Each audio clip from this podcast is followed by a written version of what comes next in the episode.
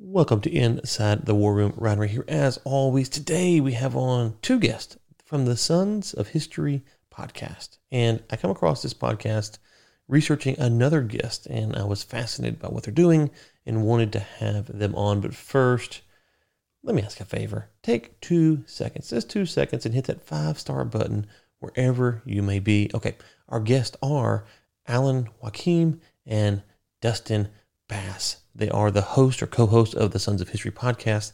We'll link to that in the show notes. And it was a good discussion about history, the problems we see with history today. Uh, and of course, my favorite question to ask history buffs what's the one question you wish you could have answered? Um, and so I love to hear their thoughts on that. Okay, let's get to the show without further ado. Well, Dustin and Alan, welcome to the War Room. Hey, man. Glad to be here. Yeah, thank you for having us. Okay, so you've got a really cool name, Sons of History. Let's just start there. What's in a name? I would say it started because of the Sons of Liberty, and uh, that Dustin actually was the one who came up with the name because uh, we, we, were uh, just kind of brainstorming. But uh, that that's where it comes from. But uh, he's like, "Hey, why not Sons of History?" Yeah, that's uh, end of the story. We're well, you know, yeah. Whereas uh, the Sons of Liberty was uh, fighting for liberty, we, uh, of course, we uh, enjoy liberty, but uh, history was really where uh, we were focusing our energy at. When you, okay, before I ask this question, um, what do you think has spurred this modern day interest in history? Because growing up, history was kind of hit or miss. You can say the wars, maybe that was kind of cool, but beyond that um, history wasn't, it didn't seem to be a really popular topic where now there's hundreds of history podcasts, there's books about it. It seems like it's really captivated the modern reader and, and person of I'm 37. So people age seem to be really fascinated with history. Why is that? I think a little bit of it has to do with, well, maybe even a lot of it has to do with history has almost become a bit of a, a war zone where there's a, a revision of history, a retelling of history, where people sort of take their own perspectives and, and give it their own twist, even if it's wrong, which we've seen. Uh, we discuss quite often on the show, like the Howard Zinns of the world. Um, the 1619 project, you know, typically comes to mind where there's this retelling of history. And so you have a lot of people like getting engaged and involved and saying, well, that's incorrect. So now we have to course correct. And then there are multiple sides who say, well, we want to tell it this way. It, it's almost really two sides going at it. And so I think it's almost com- competitive between two sides. And so people are getting more interested. Uh, sadly, there are people interested in history and they're also getting history from that's that's told incorrectly. And so, yeah. Yeah. So there, there was a period of my life, I don't know, eight years ago or so, where I was really studying Civil War. Um, um, because I came across a group of folks who were, they were not pro slavery, but they were concerned about how the South as a whole was portrayed during the Civil War. Um, and so it was an interesting discussion and kind of going through some of that. And, and for me, the, the hard part came trying to decipher how do you read? So I went through um, many biographies on Lee. I went through Grant's memoirs, and you go through this stuff, and you're like, well, it's really hard to determine how this applies to Bob Smith on 123 Main Street in Louisiana or Mississippi or Alabama, because we don't really have his thoughts. And so I, I kind of came to the spot to where I might would take a stance, a loose stance on some various characters in this time period of history, but it's really hard to pinpoint what individuals thought. So you talk about this kind of revisionist. It seems that now we have the ability to maybe for more people to kind of look at this data, and we find that it's it's, it's conflicting because it's it's really hard to pin down who thought what. Well, you know, when I was growing up, I want to relate this to journalism. When I was growing up, you know, there's a saying that when Walter Cronkite told you or gave you the news, it was the news. It wasn't slanted. Now, you know, some of it was slanted, but we pretty much trusted Walter Cronkite. Mm-hmm. And it wasn't until later on that other journalists uh, started turning into uh, activism.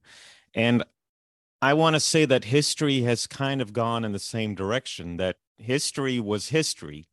If you read an old textbook about maybe the Civil War or the American Revolution, uh, they're, you know, America is portrayed differently. The Southerners are portrayed differently.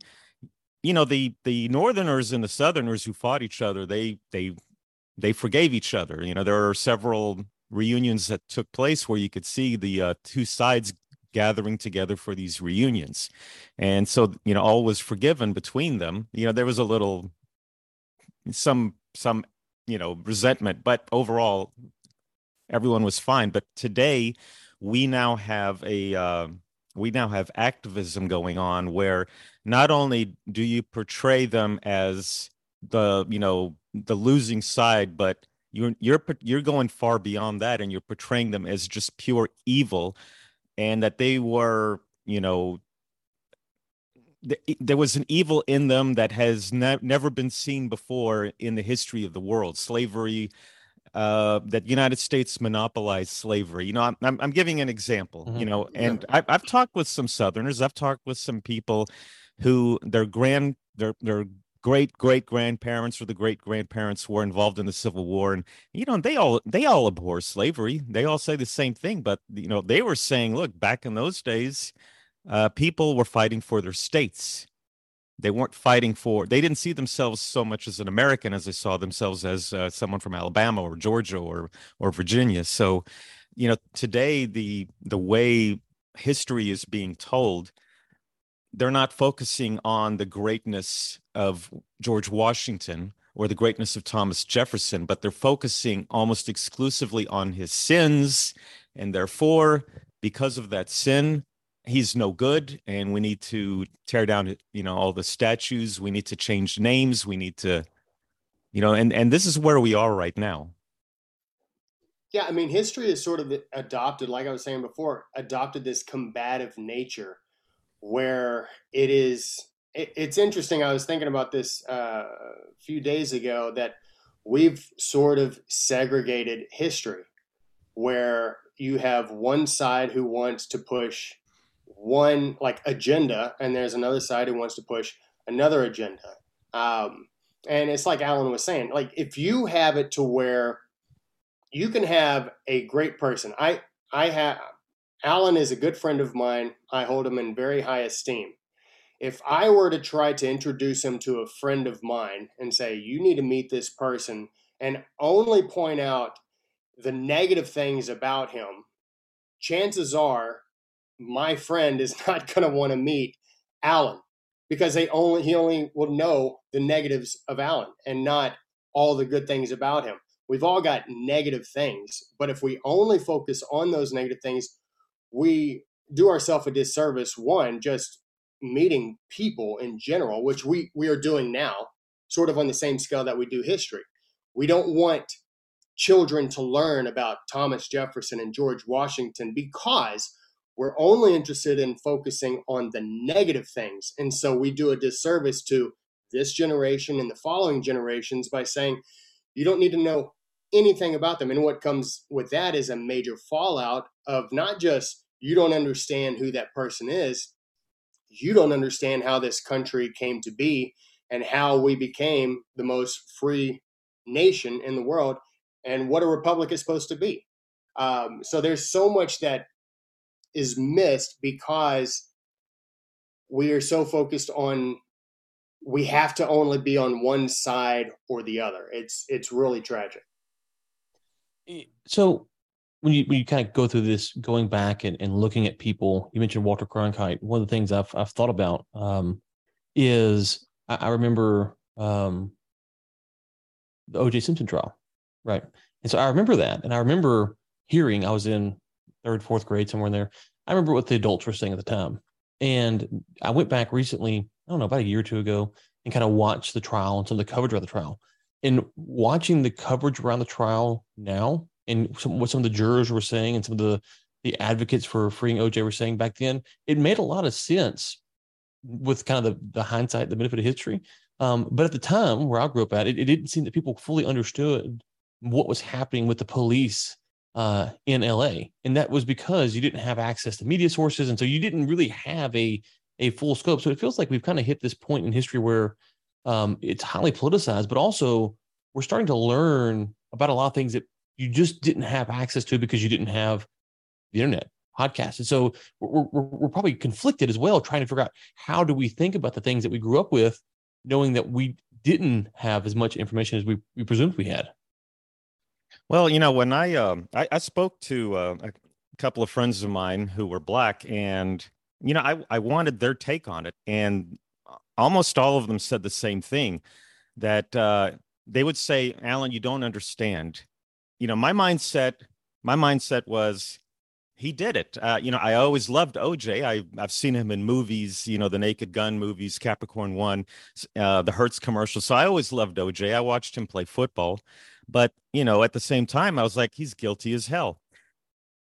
The black community at, at the same time would sit and say, You don't understand. The LAPD, they do things, they will plant evidence. They're known for doing some of these things. So you know, one side was sitting thinking, the cops wouldn't do that. Uh, he's guilty. And then on the other side, you have, no, no, no, you, you, you, you don't know the history of, of some of the things that the police did. So we were able to discuss it and I kind of understood where they were coming from, why they were thinking the way they were thinking.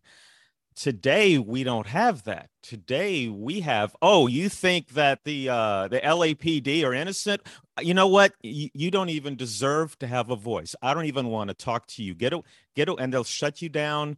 And Facebook will slap a big, uh, um, this is uh, uh misleading, uh, misleading, and this and that, and and you know 30 years ago we used to i, I used to sit and, and have conversations with people who i disagreed with and they disagreed with me but we kind of came to an understanding. We didn't have youtube. We didn't have podcasts to get more information.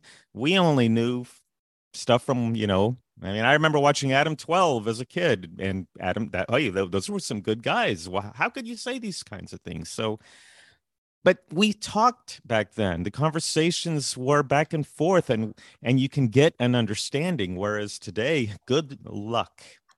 You know ryan uh, to your point about we didn't have the coverage that we have today I, I think that the more coverage that you have on something the the better you're going to understand something. The downside of where we live today and this is not really um, and coinciding with how much coverage. The problem is the commentary. Everybody now is a commentator on what has taken place. So therefore, you have, let's say, black person gets shot and killed by the police. People are not gravitating to the what happened step by step what they are gravitating to and this eh, look i'm i'm guilty as well. So and i think a majority of people are guilty of this is they gravitate to a clip that somebody has posted on their instagram account and then that person gives their commentary on what took place and why in the grand scheme of things if you really dig deep why that this is taking place. And so it's almost a reflection of what's happening in our schools when it comes to to history, economics, civics is kids aren't presented with the information. What they are presented with is commentary. This is how you should think about this subject. Yeah, but what about this person, you know, was very violent or they had just killed somebody or they had just robbed somebody and they're running from the police or they attacked the police and that person goes, no, no, no, no, no, no. And I've had conversations where people will flip it and say, well, you need to ask this question. And I'm like, well, that question doesn't have really any bearing on this particular instance. And that's the, I think that's the, the main problem. We've got all of the information, the footage. We've got people covering different things constantly, media outlets, uh, influencers, YouTube has all these videos. But when you have it to where people gravitate to a few voices that are on the left or the right, very rarely in the middle, well, they're going to gravitate to those commentaries and they're really just going to regurgitate what other people are telling them to think. Yeah, and I'm reminded the proverb that says, The one who states his case first seems right until the other comes and examines him. And yeah. we've lost that mentality. And, and, you know, for me, going back, um, we talk about commentators and kind of this this hype moment. I remember when the Ferguson deal happened, um, and at the time, I was like, okay, I'm content to believe that either side here, because I mean, this was, if you remember, there, it wasn't like there was stuff being streamed online. You're just hearing reports of what was happening in, in Ferguson. Like, okay, well, it's, it's quite possible that either side of this is how it played out. Like, there's a, it's well, it's well within the realm of possibility. Um, and I was stunned watching people take a side and then double down on that side, whatever the side was, right or wrong, and, and never really go back and re-examine the evidence. I'm like, this, this is this is problematic because you know it's you we all have a tendency to your point but we all should be prepared to re-examine the evidence as it comes out and i think that video um, is interesting because you know the video only shows you a very narrow lens of a very small snippet of what happens and so um, we've we've kind of been conditioned that the video is actually um, the full story, and, and it's not either. And so it's it's we are getting more information. I think we are we are trying to figure out how to how to process it. So I think we all we kind of all agree there. But when we go back into history, you know, we have different types of sources, right? So we may have a first-hand account, we have newspapers, um, you know, have the commentaries, the history books, you guys mentioned. You talk about this battleground for history. Um, you know, in America today, we're we're kind of under this. Everything's kind of relativistic, right? You could kind of make your own choices. There's it's kind of hard to determine truth, but yet we we're fighting over this history, and that to me is what's kind of a kind of a, a, weird spot. We're saying, hey, that truth on some level is relative, but history we have to really take a hardline stance, which almost I think underlines the point of this relativistic mindset in, in America. Well, you know, me growing up, uh, Christopher Columbus was uh, was a hero, and we did celebrate uh, Christopher Columbus Day. And then I remember in the early '90s there was a um, a shift in Columbus, and then I started hearing all these really really bad things about him. It wasn't until I uh, read a book by a lady named uh, Dr. Mary Grabar, who pointed out that much of the much of the hatred towards Christopher Columbus came from Howard Zinn, and that a lot of uh, so-called historians were, were regurgitating everything Zinn was saying.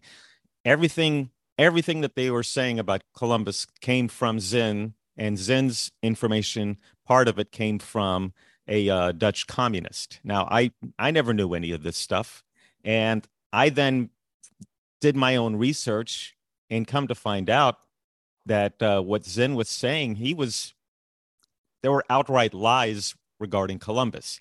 He would uh, take several pages of uh, of uh, Columbus's journal and and um, mesh it into one paragraph. And when you read that one paragraph, you literally are reading something that sounds like Columbus is not only there to capture all the Indians and turn them into into slaves, but um, there there were there were a lot of things in there that would look very evil based on the fact that he put everything into one paragraph and putting ellipses to separate some of the sentences. Well, if you look at the primary sources, which is where people need to turn if you are questioning whether something is true or not. Primary sources are the best thing to uh, to have in your possession. If you look at the primary uh, sources, um, you will see that that journal was not one paragraph. It was it was several pages. It was several days, and uh, I wouldn't have known had it not been for uh, Dr. Grabar pointing that out to us. So now, why did he do it? You know, there's a lot being said about Western civilization, about American history. Uh, you know, look at the 1619 project, which is taking the focus away from what happened in in uh, Boston and Philadelphia during the Revolutionary War and saying, nope, the, our th- this country began in uh, 1619 in Virginia. The reason for it could be, and, and Dustin can back me up on this. Uh, the reason for that is, is that if if you hate the the the history of your founding, then you're going to hate your country overall and then you're willing to see changes made by the very people who are telling you America is bad or Western civilization is bad.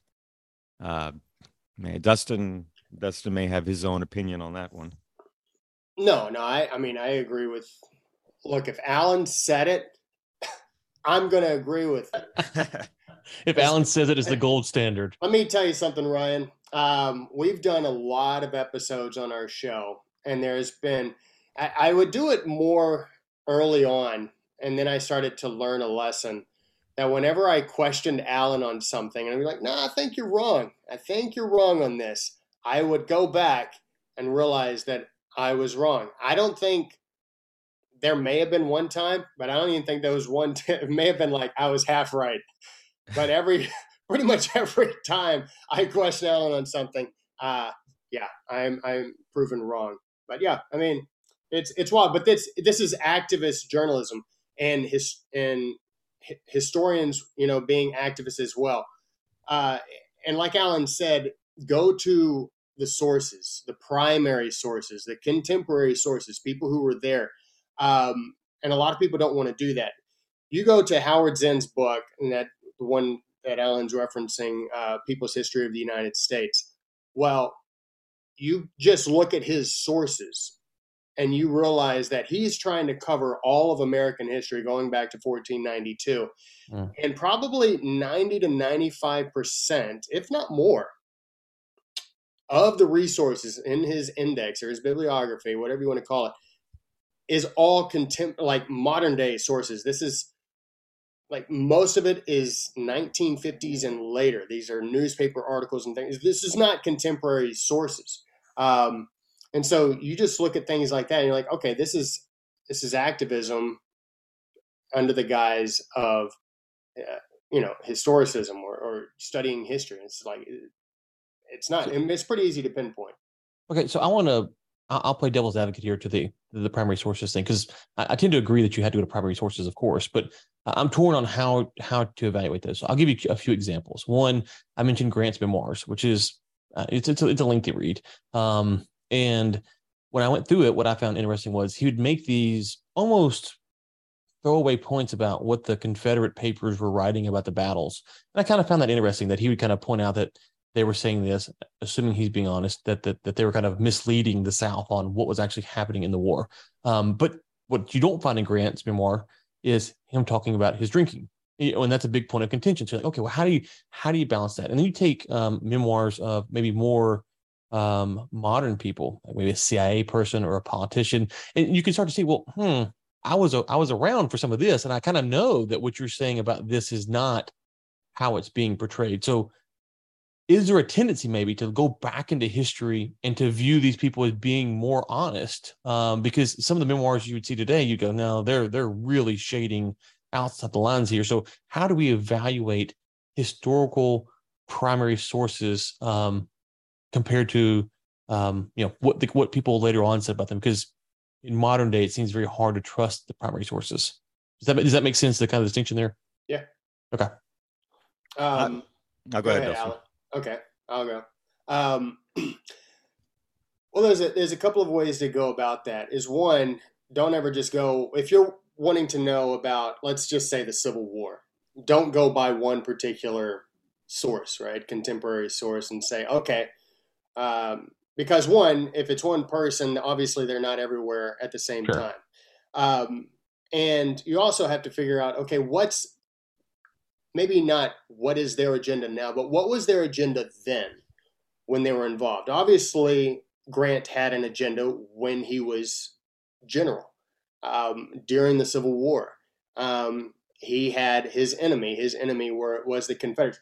So you have to almost tie in a couple of things. One is is common sense, and that's like looking at it and be like, okay, is he being forthright? Is he hiding something?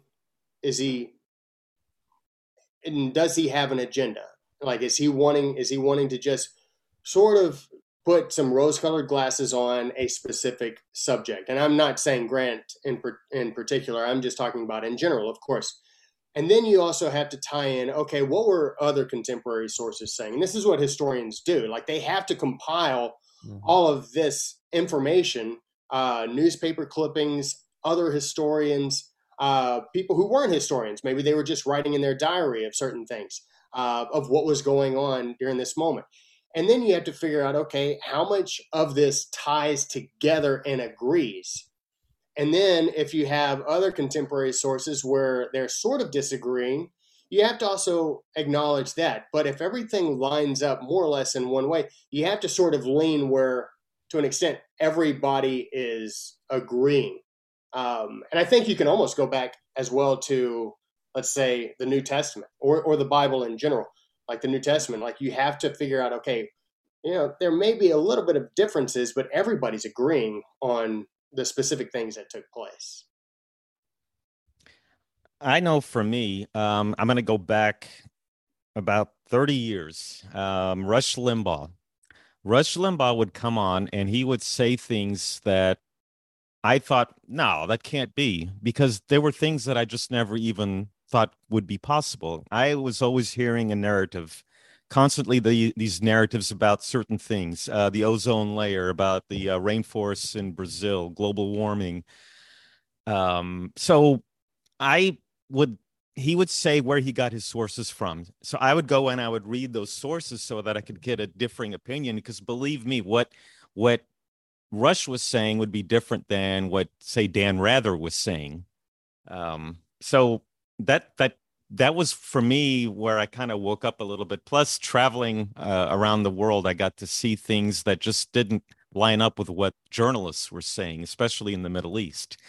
So what if someone today is going to want to read about a subject and focus on it there are I, and i'm always going to suggest get books don't read anything online because if you've read 1984 you know things can change yeah but mm-hmm. if you have if you have a book and you have it in print um, today if you want to get primary sources uh, you can actually get them online there's a series of books. Um, I think uh, uh, if you go say to Amazon or eBay, uh, they're they're like the Franklin and Wentworth and several other several other books that if you if you want to know what was written back in the day, they they will have uh, facsimile copies of them, and so so you can have the primary sources right there. That's that's that is one of them. If you don't have the means to go into uh, let's say a library, um, you know, that if you want to read the actual notes written by somebody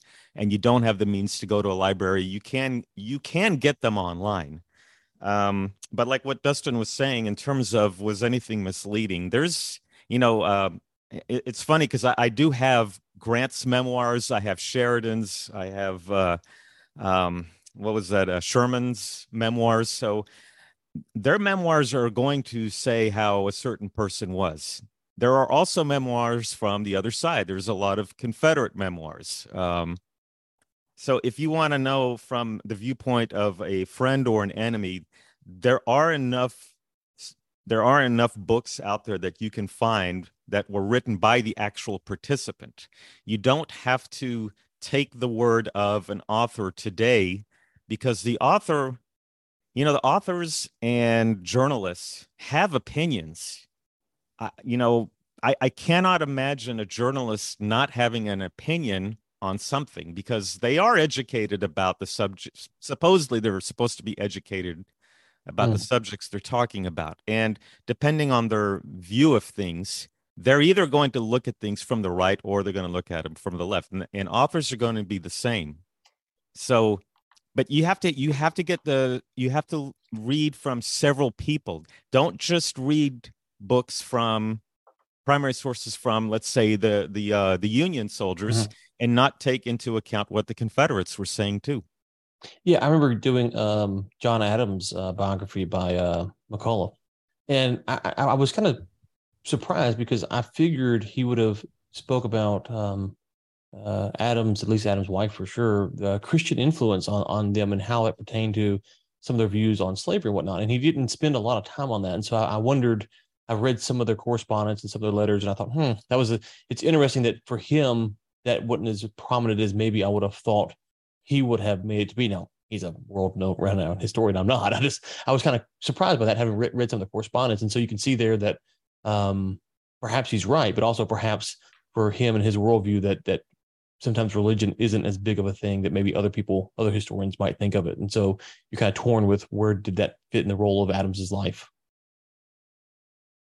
Well, there were plenty of people who had opinion on on Adams. Uh, you can just, I mean, just uh, Jefferson, Madison, Hamilton. Those those three guys had their opinions. Uh, had their opinions on Adams. I mean, I I, I knew about the their religion. Um, they, you know, like there, there's a discussion about Adams and Franklin where they felt that, you know, they didn't want a theocracy. They didn't want preaching the pulpit from uh, from from government but they at the same time that you know there's uh, there's plenty of evidence where they were saying that you need uh, a moral religious people a disciplined people for the constitution to work mm-hmm. you know when you're raising your son to be a man you know once he turns 18 or 21 you have to let go and and he now has the freedom to uh, do whatever he wants and you have to hope that the religious foundation you gave him and the the discipline that you gave him will will help him to become a strong a strong individual who contribute to uh, the country to the family. Um, but you know that's uh, maybe i'm going down a little rabbit hole here but uh, well, no i mean it was interesting because he portrayed jefferson pretty negatively in uh, in his in his biography of uh, talking about how and, and, again i don't have an opinion on that on that. I was just kind of surprised that he seemed to be hard on jefferson um, in in defense of Adams, or at least the way he portrayed it. And uh, obviously, Adams had some problems with his presidency for sure, from a from a very much a liberty standpoint. So there's yeah. some there's definitely some problems there. Um, but he was one of the few that was was anti-slavery, and so it's kind of a you have a weird. And this, I think, is what's interesting about history is we want people to be like, hey. They, they check this box and this box and this box and this box and you go back and you read about these cats and they they they agree with you on this view and on this view you're like how how did you ever how did you ever get from here to here? Like, I don't understand how you could lock up reporters, but you're anti-slavery. Like, what? Like, what in the world's going on here? But they would have these very conflicting views. Yeah, um, and I th- I think to your point, Ryan, is is history and individuals, which obviously individuals make up history. Like we make history. We are not simplistic creatures. We're we're complex, and we're often um, we, we contradict ourselves so often, like like happens, you know, with uh, just you know locking up reporters, anybody who spoke ill of what was going on between America and, and France. It's just like, well, um,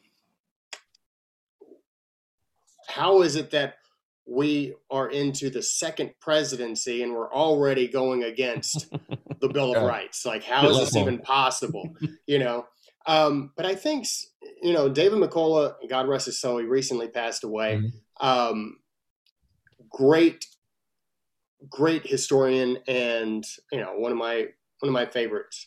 Um, but I think sometimes, and presentism plays a big role in how history is written about, spoken about today, because we put ourselves with what we know, or at least what we feel, in 50 years ago, 100, 200, 1,000 years ago. So, well, what was accepted then is not accepted now, therefore it shouldn't have been accepted then.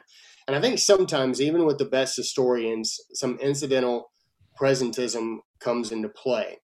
And you will hear this all the time about so many historical figures, if they were Christians, and specifically, I'll just stick with Christians, from Galileo to John Adams that religion and their belief in God and Christianity didn't really play that big of a role. They were just trying to play up to the populace, or they were trying to play up to the powers, i.e., the Catholic Church with with Galileo. And so there is this modern, you know, perception that we can downplay whatever is presented in old historical documents and say they really didn't feel that way. Why? Because we don't feel that way now. And we know it was just a charade. That's that's not that's not good and it's not correct. And one, it's calling that person more or less a liar, uh, like Adams or Galileo, and saying, no, you were just saying that because you had a specific agenda or need to fulfill and therefore we're we're not just rewriting history we're rewriting your mindset. And so we we get we get into that and it's it's it's not good. We just need to present the facts and say look this person said this this must have been how they felt. Yeah and just uh, one, of the things that's come up a few times with guests recently is this idea that re- religion's the largest killer in human history. I'm like well you know i'm not a historian but the math the math of the last hundred years favors the government pretty pretty large. They've you know the Chinese, the Russians, you know those numbers are pretty large. And I had someone say, well, on margin, the percentage uh, the during the population times the religions killed more on percentage. It's like okay, maybe I don't know. I haven't done all those various statistics, but it's funny to your point about believing about religion. Um, whatever the religion is, Christianity, Islam, it's used in a negative sense to portray stuff, but in the positive sense, it's negated, right? And so, if you want to talk about the largest killer of humanity, we'll say, "Wow, religion," instead of you know communism um, or, or, something like that. Um, but if it's how this person's influenced, you will then negate that, and it's it's a weird dichotomy there. Well, I know um, I've read the things that I've read just for this little example was that uh, the Mongols uh, wiped out uh, percentage wise a majority of the world's population uh, when they were doing their little rampages. But um, but uh, you know, one of the things I also you know wanted to say in terms of if someone makes a claim about religion or someone makes a claim about any subject, and if they're trying to portray something or someone negatively, here's what I always encourage people: is get both sides of the story. I'll give you an example. Um, Benedict Arnold.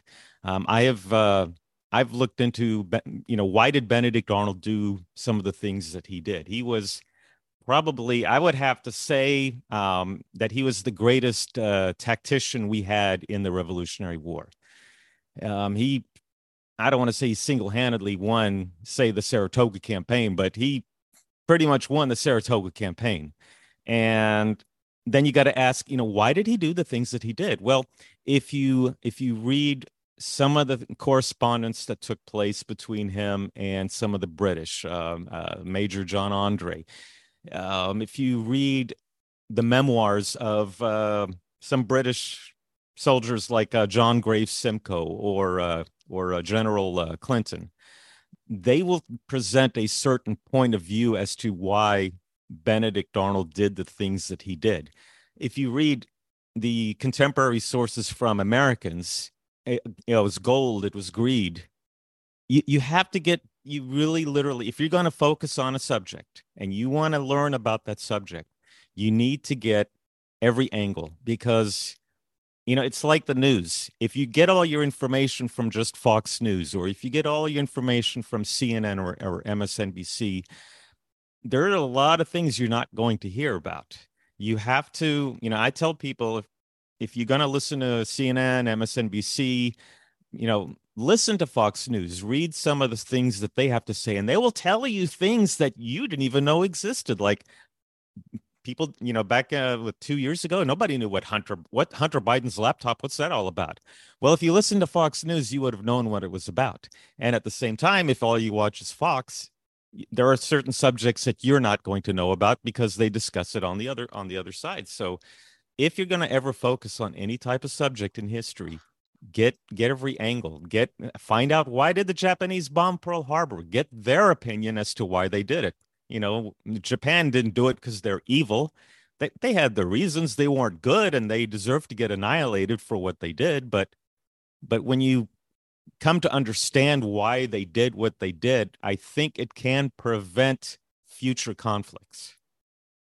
Well, well, and one thing you touched on there um, that I was going to bring up earlier, if you go back and watch um, my favorite show, Band of Brothers, um, you know they had the documentary with all the guys from Easy Company, and a lot of those guys have forgiven the Germans or had forgiven the Germans. They're past now. Uh, talked about the Germans as understanding why they did that, which is really interesting because um, in modern culture, popular culture, the Nazi regime is considered one of the worst things ever. I'm not saying it's I'm trying to make light of it. I'm saying, but but for them, they were able to forgive the Germans they fought against, who killed their friends in arms. And it's it's quite stunning to hear them to say that from someone, you know, when the worst thing you can be called today is basically a fascist. And here these guys who fought the fascists are like, yeah, we're ready to move past that. It's it's a weird, it's a weird thing to to hear if you've never heard someone talk about forgiveness and moving past. And and history moves on. And so you, you touched on that earlier. When do you think, how long does it take a course of history before a population can move past an event? Well, it, it depends on whether it was a normal fight or whether war crimes were involved. Is is one way you can you can look at it. Um, you know the uh, if you know I I was fortunate enough to meet uh, two of the guys that were portrayed in Band of Brothers, and they they forgave the German the common German soldier, even while they were fighting them. They you know they were sitting saying you know if uh if we didn't have this war we would be hunting and fishing with these guys. We'd be drinking with these guys.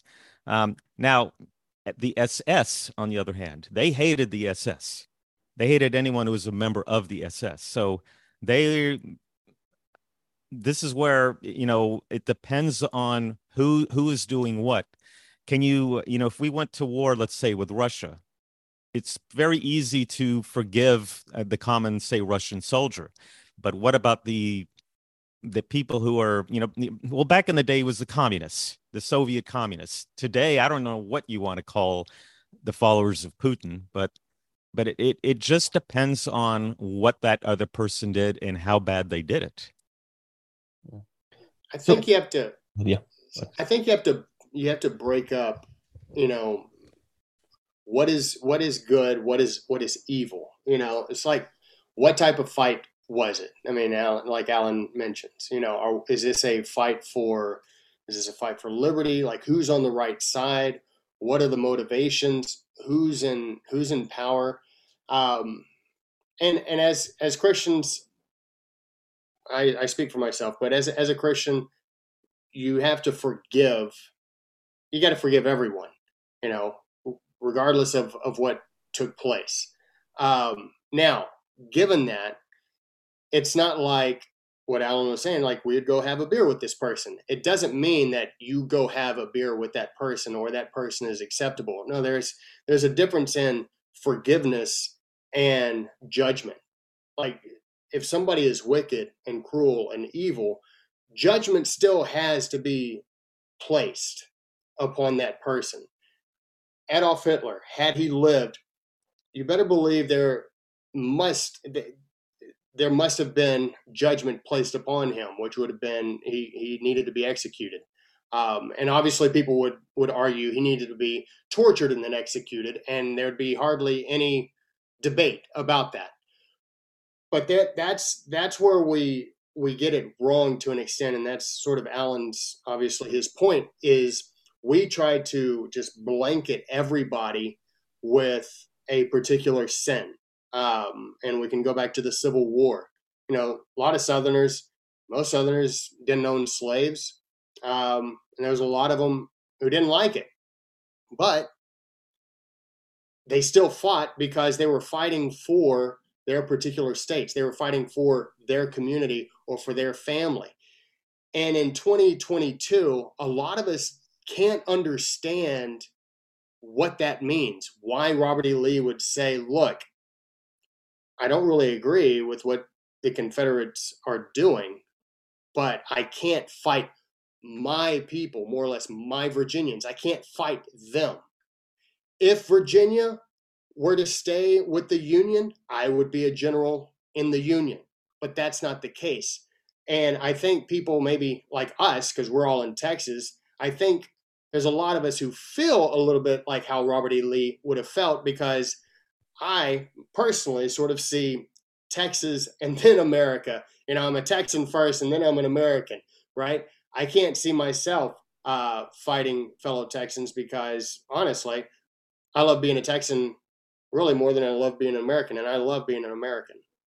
And one of the thing also I wanted to mention that you were saying about forgiveness and uh, how, how long does it take? Uh, let's let's eh, look at history in from 43 to to 45 we were bombing berlin. 3 years later american airmen were getting killed trying to defend the people of berlin during the uh, berlin blockade.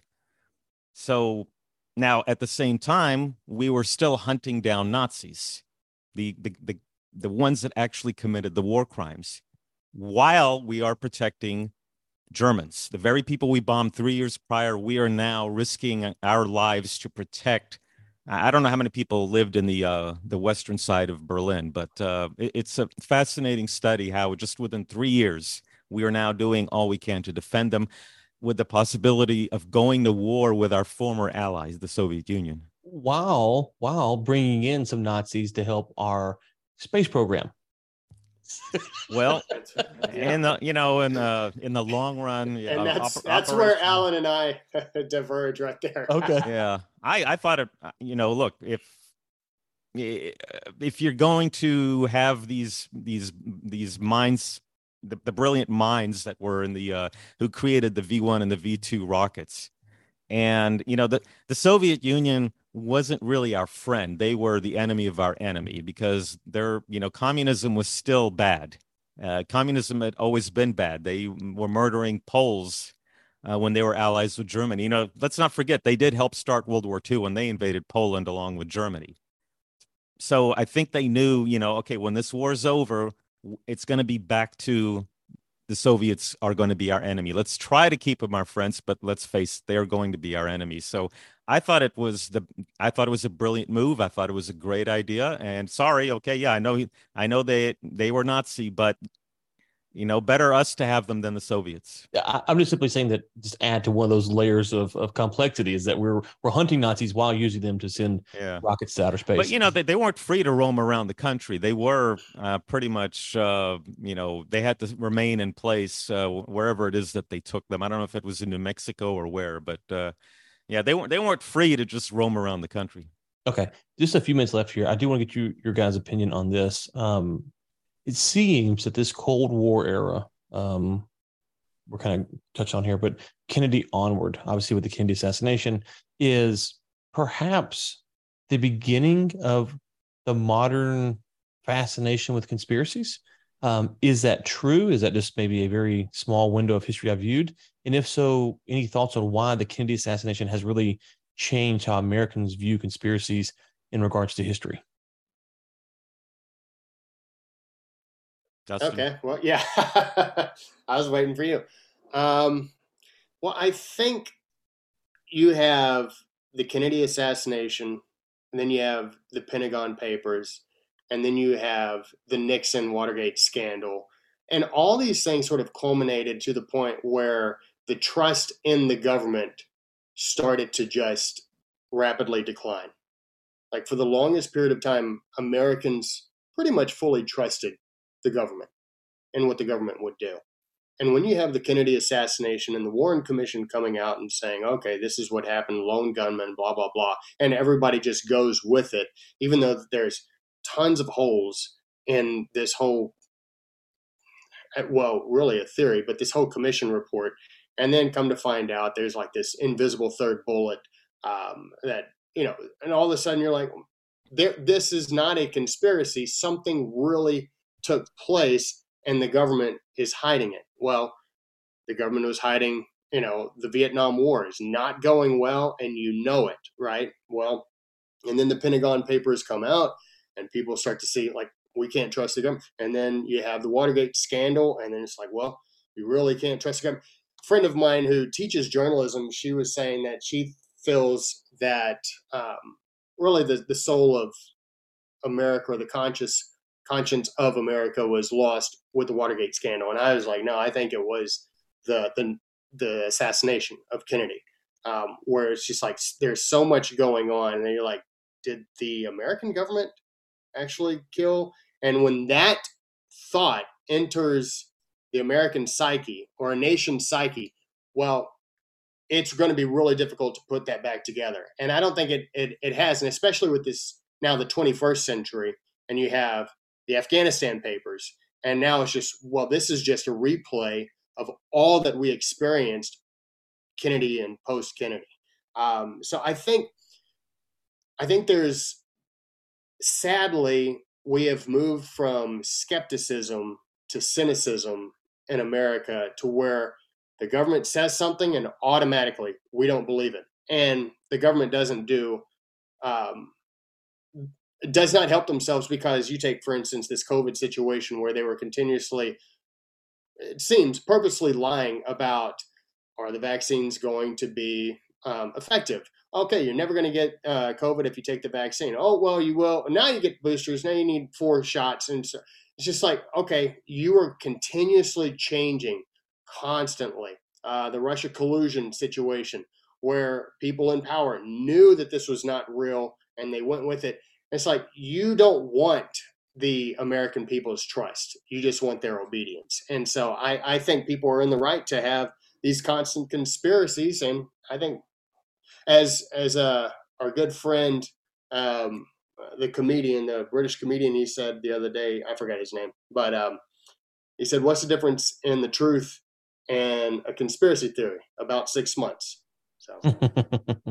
And also, I wanted to. Um, uh, he, Dustin was absolutely right about all that, but I wanted to add a couple of things that um, prior to Kennedy, or prior to his assassination, the media really did not criticize the the government that much, or they didn't expose things. I'll give you an example, a couple of examples. Uh, the journalists knew that uh, Franklin Roosevelt was handicapped, that he couldn't walk, but they never announced it. They never exposed it. Uh, the, the journalists knew that Kennedy was having affairs in the White House, but they said nothing. Now, all of a sudden, he gets assassinated, and uh, Warren Commission comes out, and things just didn't add up. Um, I remember um, in I was in the second grade in in uh, '74, and I was reading all these books on JFK, and even back then, back then, people just said this just does not add up. N- nothing on here adds up. And then what he was saying not only did you have Watergate, but you also had Martin Luther King and uh, Robert Kennedy assassinated in 68. Um, and people, there, there were conspiracies uh, to those also. Did we really get the right guy with uh, the Martin Luther King assassination? I mean, the guy uh, stated on his deathbed that he wasn't the one who killed Martin Luther King. So, yeah, and Martin Luther King's daughter doesn't believe that he did it either. So, yeah. So, um, you know, people are now, you know, and then you had J. Edgar Hoover who did things that people were now looking back and they would see what some of the things J. Edgar Hoover did. Um, they would, you know, experiments that our government did, uh, like the Tuskegee experiments. Um, things just people w- were just looking back in time and going, Jesus, is this is this what our government has done? You know you can you can love uh you know it's one thing to love the constitution and defend and protect the constitution but that doesn't necessarily mean that you have to excuse what your government does. Yeah so, which is which is why i'm a little hesitant and I, I, know what you're saying about the walter cronkite point but i'm a little hesitant just to just to cede that point because people will say that and then we'll start talking about all this stuff. It's like yeah those guys were missing all kinds of stuff whether it was they're being negligent or they just weren't aware i don't know but um sometimes we've we've kind of romanticized the journalism during these periods. It's like no, when you go back and look, there's some things they, they definitely could have exposed. Okay, um, real quick for the listeners, we've had on Michelle Gagne talking about Kennedy. We've had on um, Hornberger talking about Kennedy, Mel Ayton. We'll link to all that in the show notes so people can go check that out. If you guys have some episodes on that, shoot them over. We'll put that all that in the show notes for listeners to go check out if they don't hear about Kennedy or uh, Sirhan Sirhan or any that kind of, kind of stuff. Okay, final question for you guys. Um, what is the one question in history that you want answered? I'll let Dustin take this one first. Are you serious? you only get one. Oh man. Um, probably oddly enough, um, since we just talked about it, probably the Kennedy assassination. I would like to know who was all behind it. Was George H.W. Bush, the man on the scene, and did he have a hand in uh, capping uh, JFK? um, since he took that one, I guess um, I, the only thing I can think of off the top of my head is uh, did uh, was George Patton murdered? Wow, that's a good one. That's a good one there. For me, you would have to be around Epstein. Okay, just too much around Epstein. I want to know. Yeah. So just give me the. Uh, can I see? Can I read the black book? That's all I want. That's what the list there. Uh, that would be mine. Okay, where should we point people to? Um, the podcast, website, social media. We'll link to it all in the show notes, but tell people so they could go ahead and search that while they're listening to the podcast. Yeah, you can um, visit our website, thesonsofhistory.com. Uh, you can, if you want to listen to us on our podcast, uh, pretty much everywhere uh, you listen to podcasts, Apple, Stitcher, Spotify, Google. Um, we're all on there. And if you listen on Apple, if you don't mind, leave us a rating and review. You can find us on Twitter at Sons of History. Uh, you can find us on Instagram and Facebook on the Sons of History. And then we've also got our YouTube channel, uh, The Sons of History, uh, as well. And I think that that's it, right, Alan? I think you yeah. covered them. Yeah, you covered them. Facebook, Facebook, Instagram, our own website. So hey, don't repeat what I'm saying. Um, I'm bring I'm something to, new. I'm trying to go through it. Through you know that that's really the best yeah. way. Our, our so YouTube. So we subscribe are, to our YouTube channel. Yeah, we are about to start our fourth season of the podcast, and uh, first episode will be out September nineteenth. So. Yeah, Star Trek only had three seasons. Yeah, there you go. There you go. You surpassed Star Trek, and now we're on the pantheon of greatest podcasts of all time, just like that. Yeah, word. okay, well, we will link to all of that in the show notes for the listeners. Um, Alan, Dustin, thank you for your time today. Hey, thank you very so much. much. Appreciate, Appreciate it. it. Okay, there we go. Hop over to the newsletter to let me know your thoughts about this topic of history and relativism and how do we study it and how do we evaluate those characters in history ryanraysenior.com slash newsletter is where you can do that. We'll talk real soon.